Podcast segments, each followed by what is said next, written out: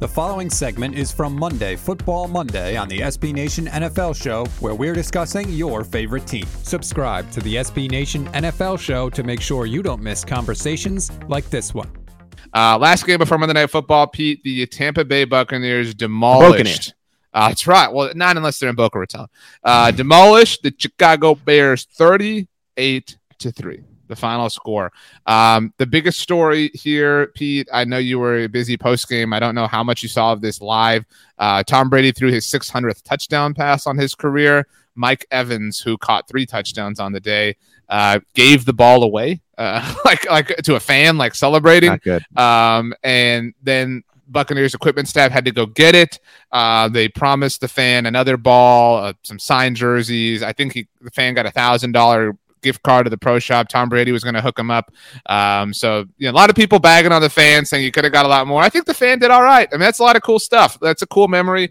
Uh, the Bucs are awesome, dude. The Bears suck. I mean, the Bears stuck out loud. Uh, check this out, Pete. The Bears have yet to throw for 200 or more yards in a game this season. According to NFL research, they are the first team to start a season with seven or more games without 200 or more yards passing since the 2008 Tennessee Titans. Now, for what it's worth, those Tennessee Titans were 7 and 0 and went on to earn the number 1 seed in the AFC. They were bounced in their first playoff game, but they are actually in company with some elite people, but man, the Bears are awful, dude.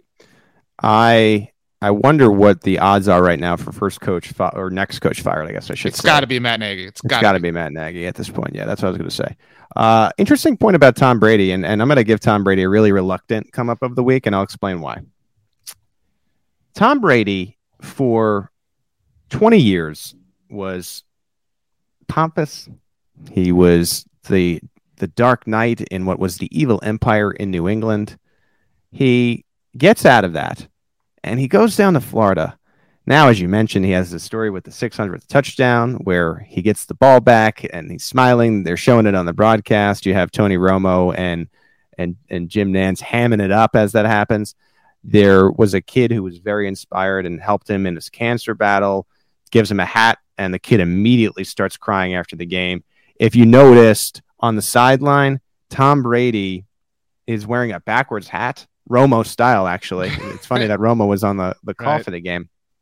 And he went and in in pro wrestling, I, am a fan of pro wrestling. Was a fan growing up. There, there's a, a term we call a face turn, meaning when it's a bad guy for years and years and years. Not a heel like, turn, the opposite of a heel turn. The opposite. It's a face turn. So the come up of the week goes to the new Tom Brady, who is America's darling. He's America's old guy and it's almost becoming if you're not a fan of the bucs like hard to root against brady the individual.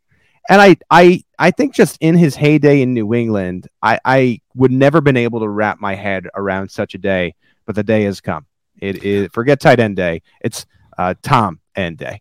I um i totally agree. He is so likable so I mean, he, and he's he's self aware. He gets it. You know what I mean? He's funny. He's got a great sociality. I mean, like he's just he's you know he's he he he owns like every element of this world, like on the field, off the field, yeah. success, money, fame, you know, fortune. And whatever. he's really that, that's a good point about the social media, and I didn't even mention it. Um, he has the best social team almost period when you include like you, are talking oh tom brady has seven super bowls uh, more than any other team his social media is better than every nfl player it's funnier in and the videos are awesome and i winning has to go along with that of course uh, but the jokes are good i don't know who is behind it but good for good for him to for, for for figuring that out. Even everybody made a big deal about the when the clock when they played the Falcons, the, the two eight three. You know what I mean? Like it's just perfect. It's wonderful. He's on. He's on it. You can hear the rest of this conversation by subscribing to the SB Nation NFL show wherever you get your podcasts.